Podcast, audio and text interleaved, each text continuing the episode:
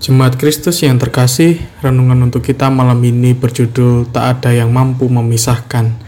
Dan bacaan kita diambil dari Roma pasal 8 ayat 31 sampai 39. Demikianlah firman Tuhan. Sebab itu, apakah yang akan kita katakan tentang semuanya itu? Jika Allah di pihak kita, siapakah yang akan melawan kita? Ia yang tidak menyayangkan anaknya sendiri, tetapi yang menyerahkannya bagi kita semua, bagaimanakah mungkin ia tidak mengaruniakan segala sesuatu kepada kita bersama-sama dengan dia? Siapakah yang akan menggugat orang-orang pilihan Allah? Allah yang membenarkan mereka? Siapakah yang akan menghukum mereka? Kristus Yesus yang telah mati, bahkan lebih lagi yang telah bangkit, yang juga duduk di sebelah kanan Allah, yang malah menjadi pembela bagi kita?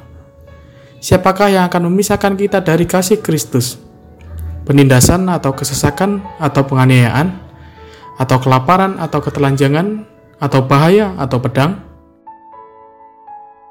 Seperti ada tertulis, oleh karena engkau kami ada dalam bahaya maut sepanjang hari, kami telah dianggap sebagai domba-domba sembelihan. Tetapi dalam semuanya itu kita lebih daripada orang-orang yang menang oleh Dia yang telah mengasihi kita. Sebab aku yakin bahwa baik maut maupun hidup, baik malaikat-malaikat maupun pemerintah-pemerintah, baik yang ada sekarang maupun yang akan datang, atau kuasa-kuasa baik yang di atas maupun yang di bawah, ataupun sesuatu makhluk lain, tidak akan dapat memisahkan kita dari kasih Allah yang ada dalam Kristus Yesus, Tuhan kita. Angka perceraian di Indonesia, bila kita lihat, semakin hari tidak menunjukkan grafik yang menurun. Bahkan di beberapa daerah, kasus perceraian justru meningkat.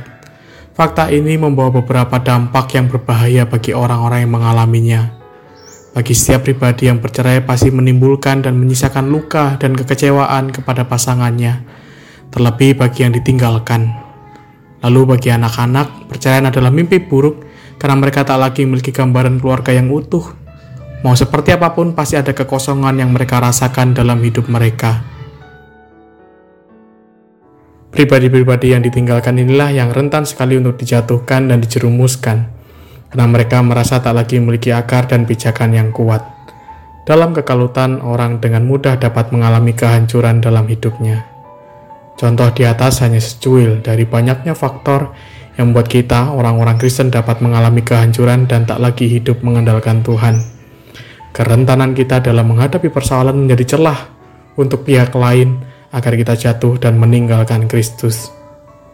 Paulus menegaskan bahwa Allah ada di pilihan kita.